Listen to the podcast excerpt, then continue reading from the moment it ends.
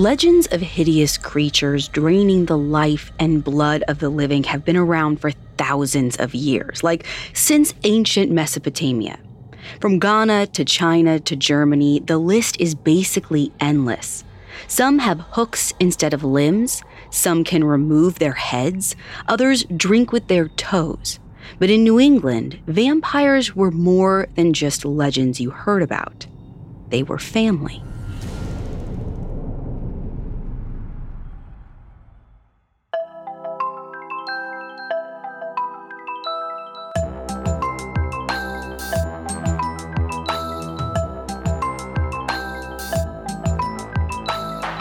This is Supernatural, a Parcast original. I'm your host, Ashley Flowers. Every Wednesday, I'll be taking a deep dive into a real unexplained occurrence to try and figure out the truth. You can find all episodes of Supernatural and all other Parcast originals for free on Spotify. And if you like what you're hearing, reach out on Facebook and Instagram at Parcast and Twitter at Parcast Network. This week, we're discussing vampires in New England. Just over 100 years ago, residents of a small Rhode Island town suspected one or many vampires were wreaking havoc on its population. Of course, you and I know that monsters exist only in our minds. So there has to be a perfectly reasonable explanation for a young 19th century girl buried without her heart, right? All that and more is coming up. Stay with us. This episode is brought to you by Anytime Fitness. Forget dark alleys and cemeteries. For some, the gym is the scariest place of all, but it doesn't have to be.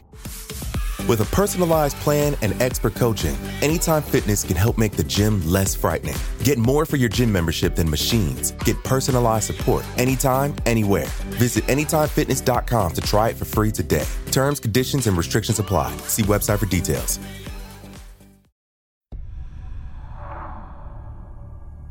Today's story takes place just 20 miles down the road from the famous mansions of Newport, Rhode Island, in a struggling rural farm town called Exeter. Deserted Exeter if you're local, a ghost town if you're just driving through. In January 1892, Exeter's population is less than a thousand, down from more than 2,500 a few decades earlier. While the Vanderbilts are putting their finishing touches on their marble mansion 20 miles away, in Exeter, there are so many abandoned farms that the United States government is preparing to seize them and burn them to the ground. And the town's residents might want a few fires at this point.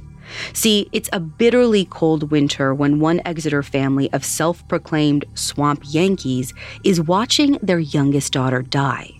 Her name's Mercy Lena Brown, but she goes by Lena, and her body is being ravaged by disease. A few weeks earlier, she was absolutely fine, but her sickness is what one doctor calls the galloping kind, as in, it's in a hurry to end her life. And tonight, her father, George, is listening to that same doctor, Dr. Harold Metcalf, tell him that there's nothing he can do for Lena. The doc says, listen, the hard reality is she's going to ride this cough, fever, and chill and night sweat to an early grave, and that's that. As far as anyone can tell, this Metcalf guy doesn't even give Lena medication to soothe the pain in her lungs. He just leaves. Not long after, in January 1892, Lena passes away at just 19 years old. Her obituary in the Providence Journal reads, quote, Miss Lena Brown died Sunday morning. End quote. And that's basically it. Her body doesn't even get buried. The soil has frozen over so nobody can dig a grave. The Browns just place her in a coffin, hammer the top on with some nails, and lock her in a stone crypt located on the family cemetery. They know they'll come back in the springtime when it's warm and give her a proper burial in the family cemetery, right next to her recently deceased mother and sister. You see, tragedy wasn't a new experience for the Brown family. In 1883, nine years earlier, the same sickness that took Lena's life claimed her mother, Mary Eliza Brown. Mary didn't have the galloping kind like Lena had, so her death was more drawn out. But her symptoms were all the same the cough, the fever, the chills, the night sweats, the agonizing pain. Less than one year after Lena's mother passed, Lena's older sister, Mary Olive, died as well after fighting a long bout of the same disease. Her obituary read, quote, The last few hours she lived was of great suffering, yet her faith was firm and she was ready for the change. End quote. Exeter held a funeral for Mary Olive. All the townsfolk sang a hymn that Mary selected on her deathbed called One Sweetly Solemn Thought. The lyrics are about someone begging God to be nearby as they slip over the brink of death into whatever comes next. But there's a reason that Lena, just a decade later, receives so much less fanfare than her sister. A reason why the townsfolk weren't so keen to be in close quarters with the Browns. One death is sad, two is tragic, but after three, people start thinking that this family is infected, like cursed or something. They were once a family of five, and now they're down to two just George and his 24 year old son, Edwin. And Eddie? Well, now he's sick too. He's actually been sick for a while when Lena dies. He spends something like two years in Colorado nursing his health, hoping the Western air might do him some good, but it didn't. He returned to Rhode Island shortly after Lena took her last breath. By the end of February 1892, he's counting down his final days on Earth, trying to make them as comfortable as possible. But Eddie's well liked around town, so he's not short on people willing to lend a hand. Before hospice and hospitals, attending to the dying was considered a position of honor in New England society. They even had a name for it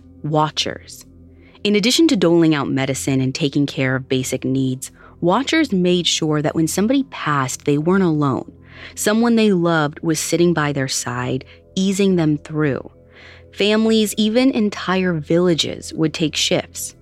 But Eddie makes a controversial decision. He doesn't choose his father to be his watcher, he stays with his in laws. Why?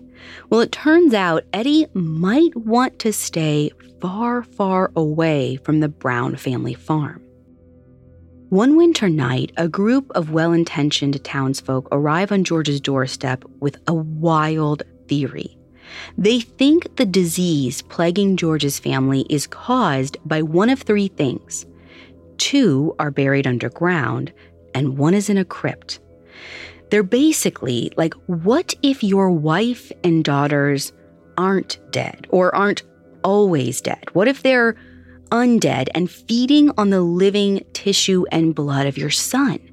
Now, they don't use the word vampire in conversation, but they do suggest that George exhume his wife and two daughters to see if there's any fresh blood in their hearts. If there is, they'll know for sure that Eddie's health is being siphoned by a loved one from beyond the grave. As you can imagine, this all sounds like three shades too ridiculous to George. He's surely a God fearing man, and disturbing the dead probably feels like it's breaking all kinds of commandments. But at the end of the day, he doesn't have another option. Medicine has failed, prayers have failed. And he has a town of people scared about what will happen if the disease isn't contained. So, after talking it over with Eddie, George actually says yes to exhuming his family under one condition he doesn't want to be there, he refuses to bear witness. So on March 17, 1892, George stays behind as four neighbors, Dr. Metcalf, and possibly a correspondent from the Providence Journal, head over to the Brown family cemetery. The good doctor more or less thinks this trip is a joke and the supernatural beliefs being flaunted are laughable. He even says as much, but goes along with it, if only to say I told you so afterward when there's no vampire. First, they unearth Mary Eliza, She's been dead for nine years or so, and naturally, she's not much more than a skeleton. I mean, there's some mummified flesh here and there, but certainly no blood.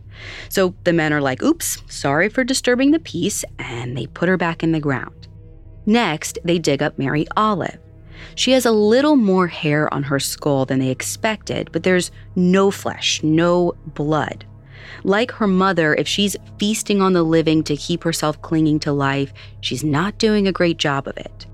After reburying Mary Olive, the men head over to the crypt where Mercy Lena Brown's coffin is being kept. They pry the coffin open, and after two months, Lena's body barely shows any signs of decomposition. She doesn't look like a rotting corpse. She very much looks alive. Like, sure, her fingernails and hair have grown in a little, alive or dead, that is to be expected. But when they cut her open, the men find blood in her heart and, by some accounts, in her mouth. And we're not talking like crusty blood either, like actual liquid blood. The discovery is strange enough that even the skeptical Dr. Metcalf doesn't have a satisfactory explanation for it. According to Brown family oral tradition, that wasn't the only surprise. Lena was apparently laying on her stomach, upside down, as if she'd been like tossing and turning in her grave, or as if she crawled back into her coffin after a night of feasting on her brother's soul. Either way, for Dr. Metcalf and the neighbors, this is evidence enough that Lena is a vampire. But finding the vampire is only step one in their plan to rid Exeter of disease. Step two the afflicted must consume her organs. Up next, vampires move to the center of town. This episode is brought to you by Anytime Fitness. Forget dark alleys and cemeteries. For some, the gym is the scariest place of all, but it doesn't have to be. With a personalized plan and expert coaching, Anytime Fitness can help make the gym less frightening.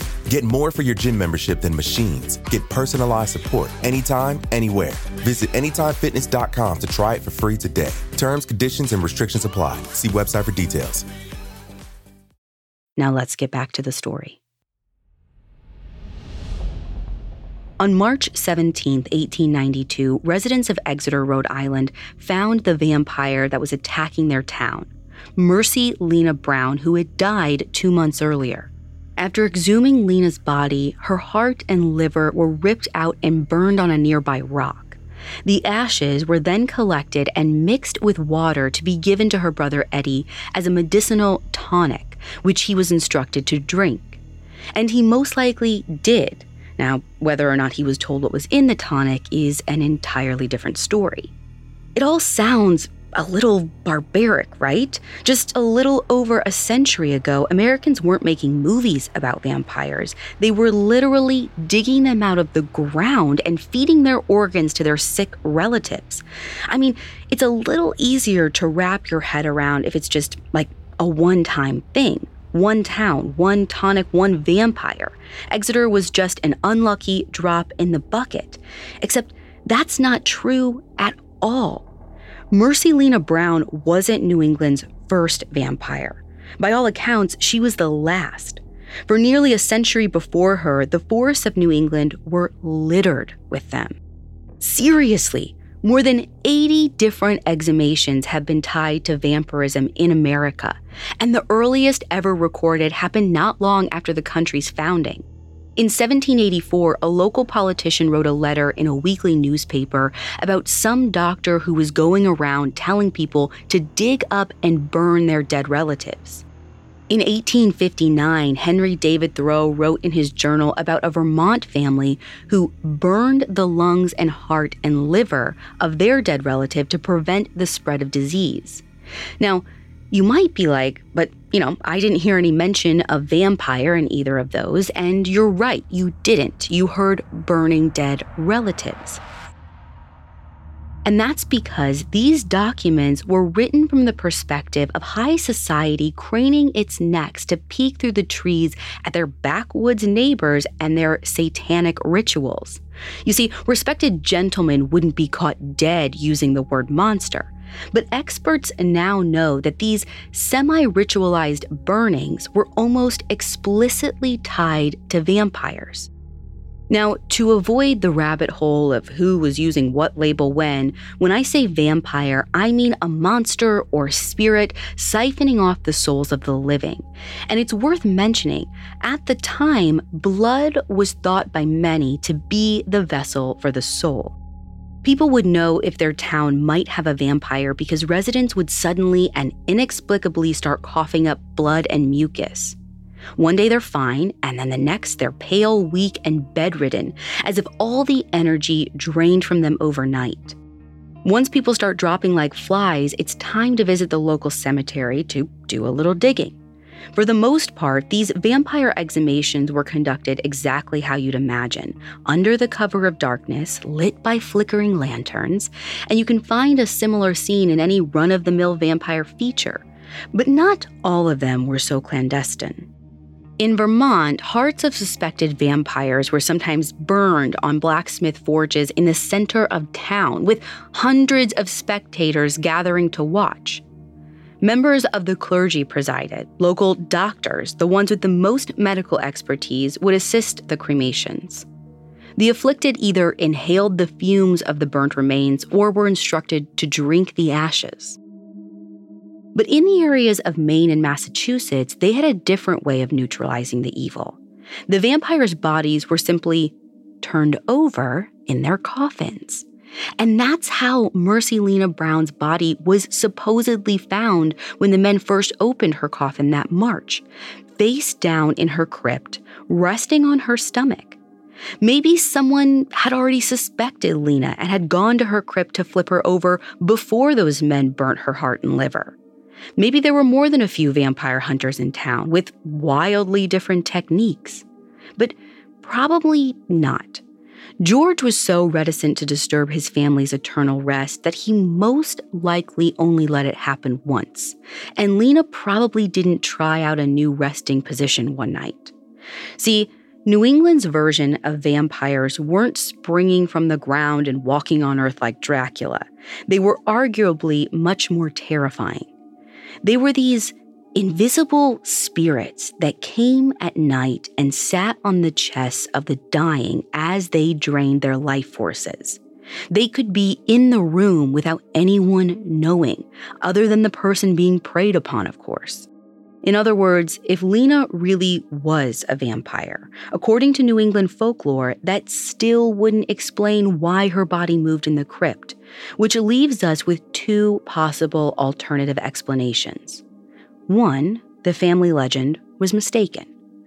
Or two, she wasn't actually dead when they hammered in the nails. It sounds wild to us today, but at the time, being buried alive was actually common enough that multiple patents existed for devices that would alert the living if their loved ones woke up six feet under. If Lena was buried alive, it only strengthens the argument that she became a vampire.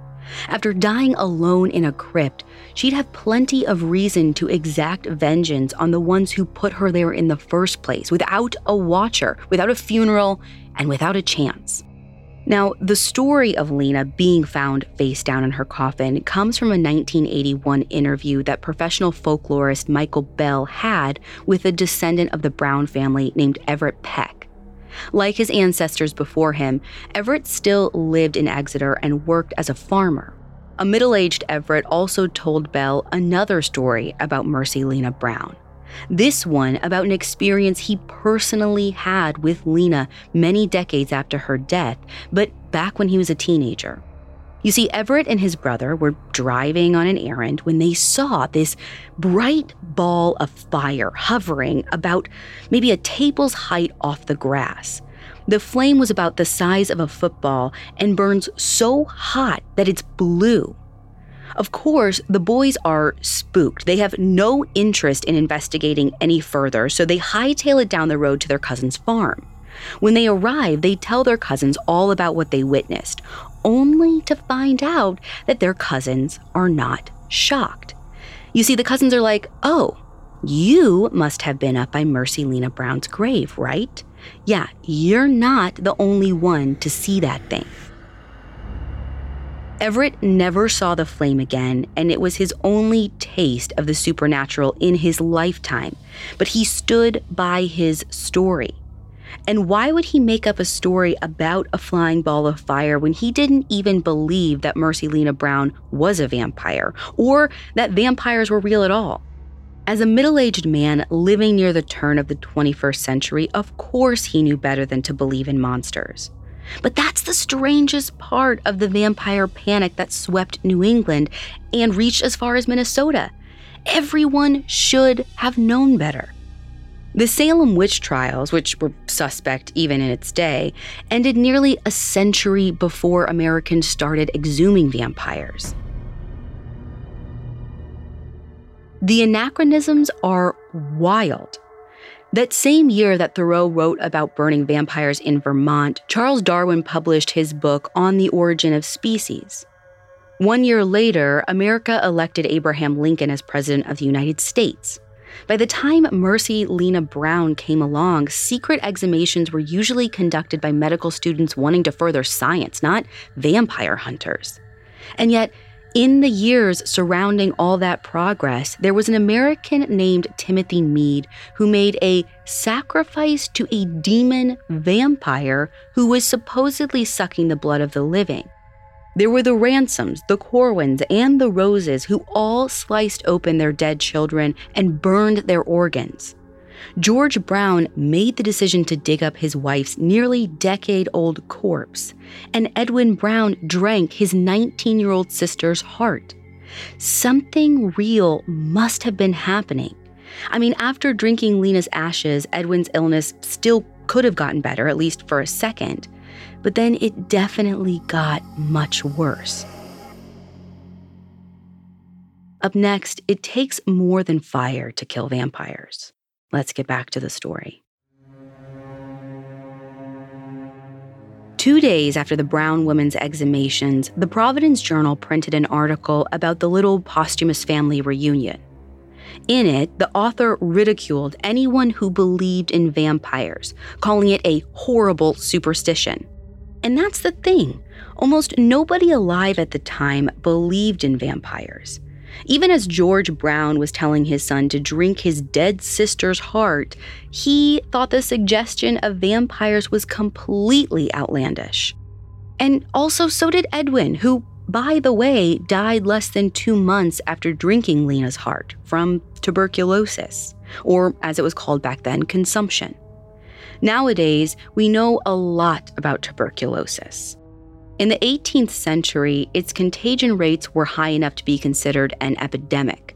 By 1800, 25% of all deaths in the country were from TB, which isn't to say that people back then knew nothing about the disease. Ten years before Lena's exhumation, a microbiologist identified the bacterium that causes TB. But the question is what did the people of Exeter know? And the answer? Probably not much. Back then, there was no CDC, no standard compilation of knowledge. Medicine was mostly just opinions, and a lot of them from disreputable sources. According to Bell, for the average physician, formal training was practically non existent. Around 1840, a surgeon wrote about how he believed Americans were more likely to survive if they ignored the advice of their local physician. So, when one treatment didn't work, it was only natural for people to try another option, even if it wasn't their cup of tea, so to speak. And say what you will about folk medicine. Healing can be found in feeling agency over the forces in life that are out of your control. Even if it can't save the dying, it can unite the people that love them in powerful ways. Call it faith, call it a placebo effect. In George Brown's case, when he ran out of options, belief or doubt or reason were beside the point. The only thing that mattered was his entire family was dying and nothing else was working. I mean, really, take a second to imagine yourself in George Brown's shoes, the heartbreak that he experienced. What would you do to save the last person on earth that you loved? Burning a vampire starts to sound a little less out there, right? So, was Mercy Lena Brown a vampire? Two months after she died, she looked pretty alive, and she did have liquid blood in her heart. But in addition to tuberculosis, science has taught us more about Lena's miraculous preservation as well. Here are the facts. She died in January, and New England winters are cold. I mean, she didn't even receive a burial because the soil was frozen. The icy temperatures inside the crypt almost certainly slowed the natural process of decay. The blood found in her heart may have been recognizably liquid, but it was also clotted and decomposed blood. As the Providence Journal wrote at the time, this was expected at Lena's stage of decomposition. As for the rumored blood in her mouth, three to five days after a person dies, their body usually bloats and their mouth fills with foamy blood. In the final stages of tuberculosis, the infected lungs start to get ulcers and cavities. Patients often cough up blood. With all of this information, there doesn't seem to be much supernatural about Mercy Lena Brown. That said, this small, dead teenage girl from the 19th century has definitely informed your understanding of vampires. In 1896, an up and coming London stage manager named Bram Stoker is traveling with some theater production. While out on tour, he picks up a copy of the New York World, and inside is a story about Mercy Lena Brown, the vampire of Exeter, Rhode Island. The following year, he publishes a novel, Dracula. Dracula pulls the trigger on a vampire craze that still exists today. And it's likely not a coincidence that Lucy, the young girl exhumed in one of the book's most famous scenes, sounds like a mashup of Lena and Mercy. At a glance, their characters and stories are eerily similar. Since Dracula, with the exception of maybe the Twilight Saga, there haven't been many notable updates to the vampire image, and glittering skin isn't exactly an innovative hot take. Most of the legend we know today is still based on the story of Mercy Lena Brown. Love it or hate it, vampires never go out of style. You could say that the modern residents of Exeter err on the side of hate, the mostly blue collar community isn't exactly thrilled when leathered up teenagers show up out of the blue with crosses asking for directions to the Chestnut Hill Cemetery. Today, Lena's buried right between her father, George, and her brother, Edwin. Legend trips to visit Lena's grave are pretty popular, especially after dark and especially on Halloween. In addition to leaving knickknacks like fake vampire teeth, people scratch their names into her headstone or chip off pieces of it to take home with them as a souvenir. And in 1996, the headstone disappeared entirely. But don't worry, the culprit handed it back eventually. Sure, folklore aside, it's pretty easy to say Mercy Lena Brown was just a girl who died from tuberculosis. But tell that to the people who've heard her crying whispers. They're said to fill the Chestnut Hill Cemetery at night and have allegedly been caught on tape. Tell it to the people who have smelled freshly cut roses filling the air while walking past Lena's headstone. Tell it to the ball of fire that Everett Peck, a firm non believer, saw hovering above her grave. If all you do is walk away from this episode thinking, wow, I can't believe the kind of stuff people believed in 1892, here's another story for you. In 2005, six Romanian men were sent to jail for exhuming a dead body, burning its heart, and drinking it with water. They pled self defense because they said the guy was a well known vampire.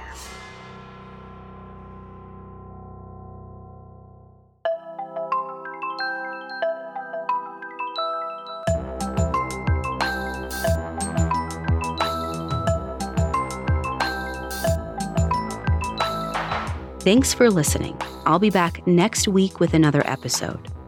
You can find all episodes of Supernatural and all other Spotify originals from Parcast for free on Spotify.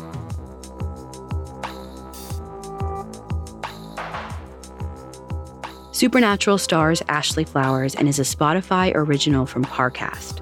It's executive produced by Max Cutler, sound design by Carrie Murphy, with production assistance by Ron Shapiro and Carly Madden. This episode of Supernatural was written by Connor Stampson, with writing assistance by Drew Cole and Allie Wicker. Fact checking by Anya Bayerly, and research by Mickey Taylor. To hear more stories hosted by me, check out Crime Junkie and all Audiochuck originals.